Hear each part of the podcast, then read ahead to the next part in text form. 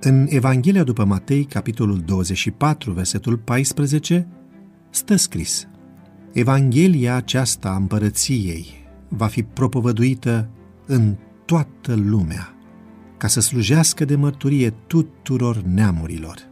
Atunci va veni sfârșitul.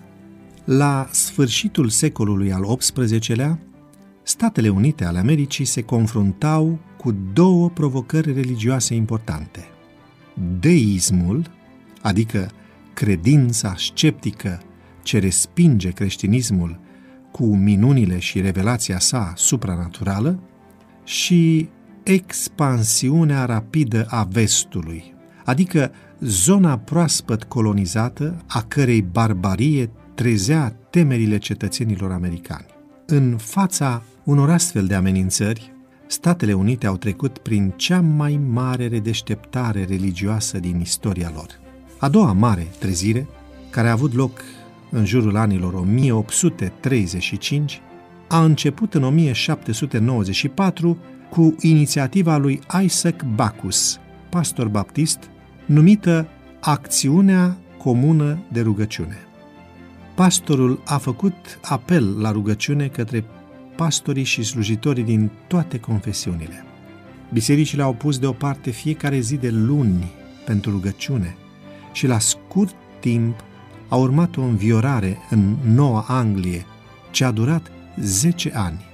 Numărul membrilor bisericii a crescut semnificativ, iar prezența la biserică a crescut de la 40 la 70%.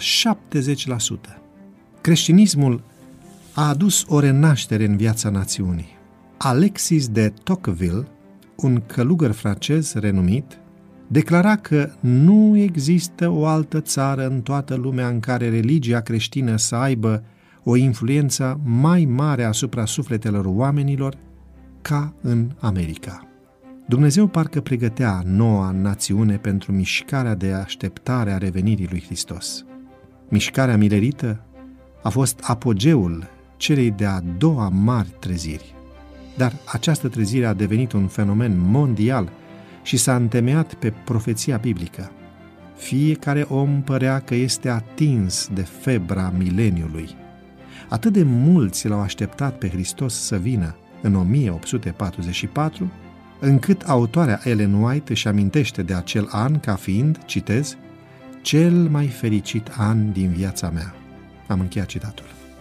Mesajul Evangheliei a fost dus în toate centrele misionare din lume. În această perioadă, conștiința nevoii de misiune a străbătut atmosfera religioasă americană la un nivel fără precedent. Roagă-te lui Dumnezeu să te ajute să simți astăzi puterea cuvântului său. Făi cadou unui tânăr o carte cu biografia unuia dintre pionerii adventiști de ziua șaptea.